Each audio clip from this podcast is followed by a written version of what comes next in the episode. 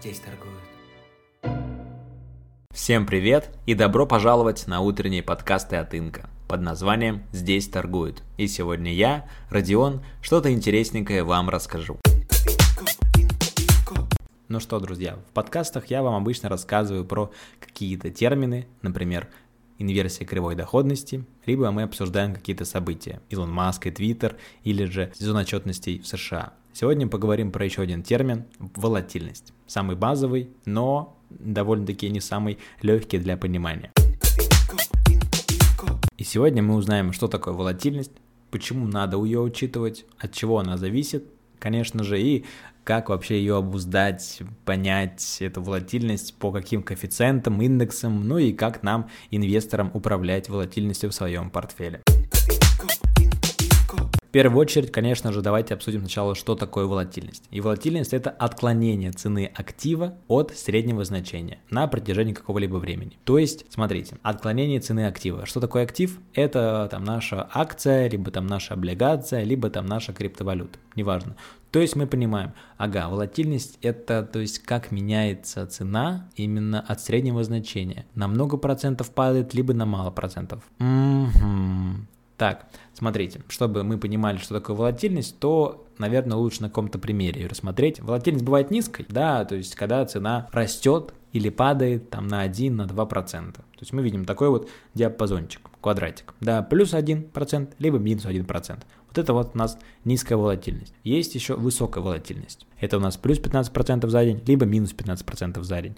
То есть мы можем взять вообще любой промежуток времени. Это может быть за день, это может быть за неделю, за месяц. Ну и мы в целом должны просто прикидывать. Да, так, вот есть рынок акций. В среднем тут, конечно же, компании растут на 2, 3, 5% в день. И это нормальная волатильность. А есть времена, когда повышенная волатильность или турбулентность, когда там преобладает страх или наоборот эйфория, то акции могут лететь в плюс или в минус на 20%, на 30%.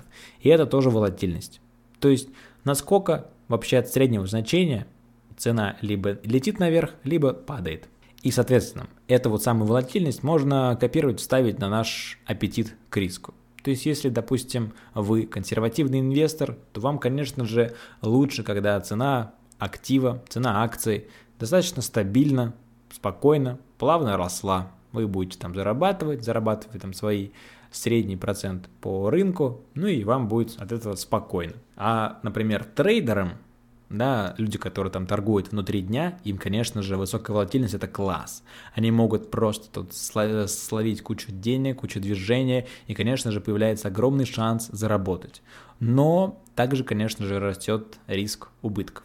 В целом, конечно же, волатильностью повышенной могут и не только трейдеры пользоваться, но и там инвесторы, спекулянты, которые тоже хотят немножечко выше рынка заработать. И, конечно же, в высокой или низкой волатильности нет э, вообще абсолютно ничего плохого. Это просто показатель, который мы, как там трейдеры или инвесторы, не можем, во-первых, изменить, но мы можем его знать и на нем, конечно же, зарабатывать. От чего вообще зависит волатильность? В первую очередь, конечно же, от э, класса актива, который за ней стоит. То есть мы понимаем, есть акции, есть облигации, есть криптовалюта. В целом, чтобы так быстренько прикинуть, то сам, самые надежные, там, самые консервативные, где там меньше всего волатильности, это облигации. Потом идут акции и там самый, скажем так, волатильный инструмент среди этой цепочки, это, конечно же, криптовалюта. Так вот, если мы, допустим, говорим о ценных бумагах, то есть об акциях, и на что, как там волатильность акций именно влияет и от чего она зависит. В первую очередь, конечно же, от размера компании. Чем больше компания, тем она надежнее, тем она консервативнее и тем меньше там волатильность. Соответственно, там движения у того же, например, Макдональдса, они будут там 2-3% в день. А у какой-то неизвестной компании, которая обычно там Миша торгует в нашем сообществе, то движение и волатильность могут достигать 30-40% за день. И это, конечно же, компании, которые никто вообще не знает, но которые вот мелкие, и которые очень хорошо стреляют. В вторую очередь, конечно же, сектор экономики тоже очень сильно влияет на волатильность, потому что сейчас, условно, в хайпе именно нефть, газ, металлы, то есть все, что о чем там говорят, кто, кто там будет продавать нефть, кто не будет продавать нефть, поэтому вот нефтяные компании, и они тут все в зоне повышенной волатильности. Компании, которые сейчас вообще никто не обсуждает, точнее сектора экономики, которые сейчас никто не обсуждает, они, конечно же, сейчас не особо-то и волатильны. То есть это там, например, компании, которые занимаются недвижимостью, какими-то там коммунальные услуги и там каким-нибудь здравоохранение вообще. То есть сейчас они идут, идут себе спокойной дорогой. И, конечно же, мы с вами понимаем, еще одним фактором, от чего зависит волатильность, являются, конечно же, те самые ожидания и эмоции рынка. То есть инвесторы чего-то ждут. Инвесторы чего-то ждут, трейдеры чего-то ждут, и все они покупают или продают. И чем больше они чего-то ждут, тем больше они покупают. Например, из последнего, конечно же, это идеальный пример Илон Маск и Твиттер. Люди ждали, что Илон Маск что-то там будет делать с Твиттером, покупали. И поэтому у Твиттера была высокая волатильность. Еще одним, конечно же, фактором служат и внешние обстоятельства. Сейчас, конечно же, очень трудно прогнозируемое будущее в том плане, что какие-то внешние факторы очень сильно отражаются на экономике, очень сильно отражаются на том или ином активе. И поэтому, конечно же, новостные различные взбросы, они тоже влияют на волатильность. Итак, а как нам вообще узнать, обуздать и определить эту самую волатильность? Это можно сделать, во-первых, по коэффициентам, которые есть, и по индексам. Сейчас мы об этом и поговорим. Смотрите, во-первых, нужно понимать то, что волатильность она была, и какая-то волатильность будет завтра. То есть есть два вида волатильности на рынке.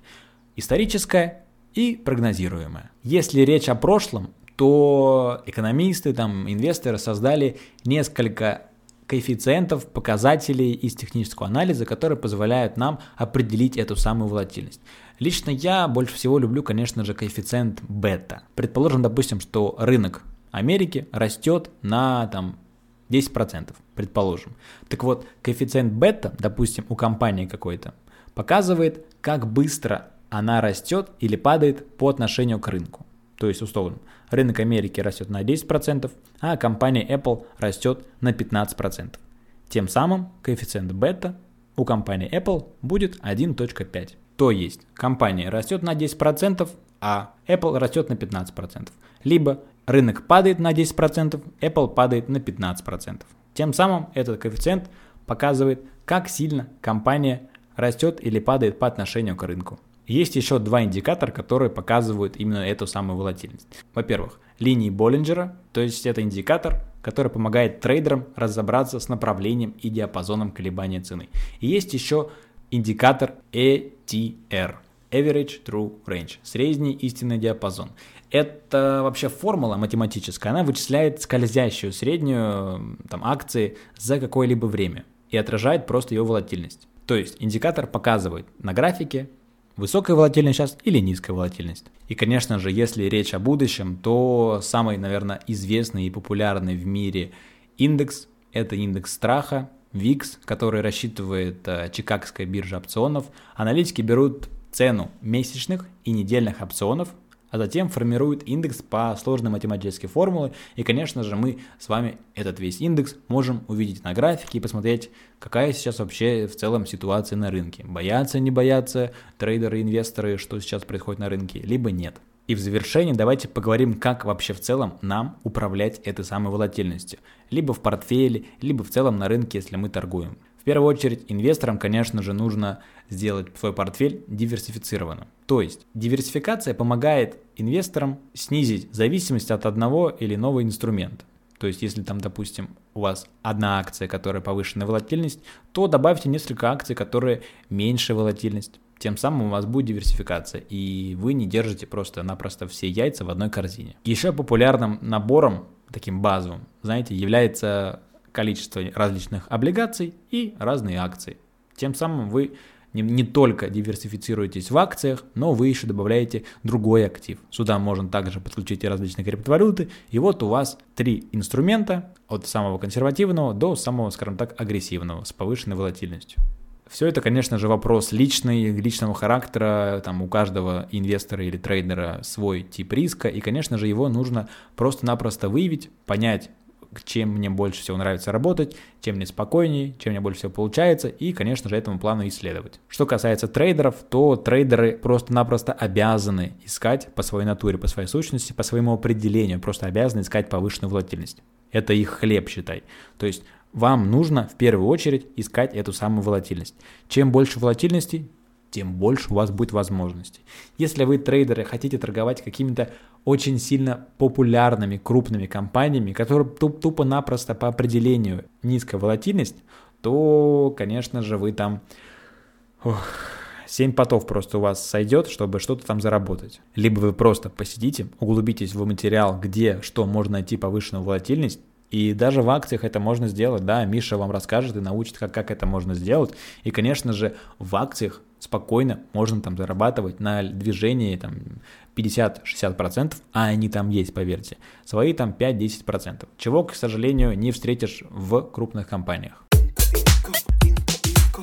Итак, давайте вообще подытожим, что мы сегодня узнали. Мы сегодня обсудили волатильность. Волатильность – это изменчивость цены актива. При высокой волатильности цена изменяется на десятки процентов в день. При низкой колеблется в пределах нескольких процентов. То есть, чем выше волатильность, тем можно больше заработать, но и тем выше риск. Вообще времена высокой волатильности, конечно же, опасны для непрофессионального инвестора, потому что не, если вы не уверены в своих силах и знаниях, то подождите, пока рынки успокоятся и тем самым дадут вам спокойный консервативный старт. Волатильность конкретного актива, конкретной акции, конечно же, зависит от нескольких факторов, такие как, например, страны, отрасли, экономики, размеру компании в целом, крупной компании, либо мелкая, сектору, популярный ли он сейчас, либо нет, а также зависит от ожиданий и эмоций на рынке. Мы с вами, трейдеры-инвесторы, можем самостоятельно узнать, посчитать волатильность с помощью либо бета-коэффициента, индекса волатильности и различных индикаторов, которые используют трейдеры. Это линии Боллинджера и индикатор ATR. Ну и, конечно же, самый простой способ для инвестора, чтобы обуздать эту самую волатильность, это просто-напросто инвестировать по принципу много яиц, много корзин, соответственно, вкладывать деньги в разные активы, конечно же, которые не сильно зависят друг от друга. Ну а трейдерам наоборот, нужно искать эту самую волатильность, чтобы на ней зарабатывать. Друзья, на этом у нас все. Спасибо большое за внимание. Всем хорошего дня и до скорого. Пока-пока. Тише, тише, тише. Здесь торгуют.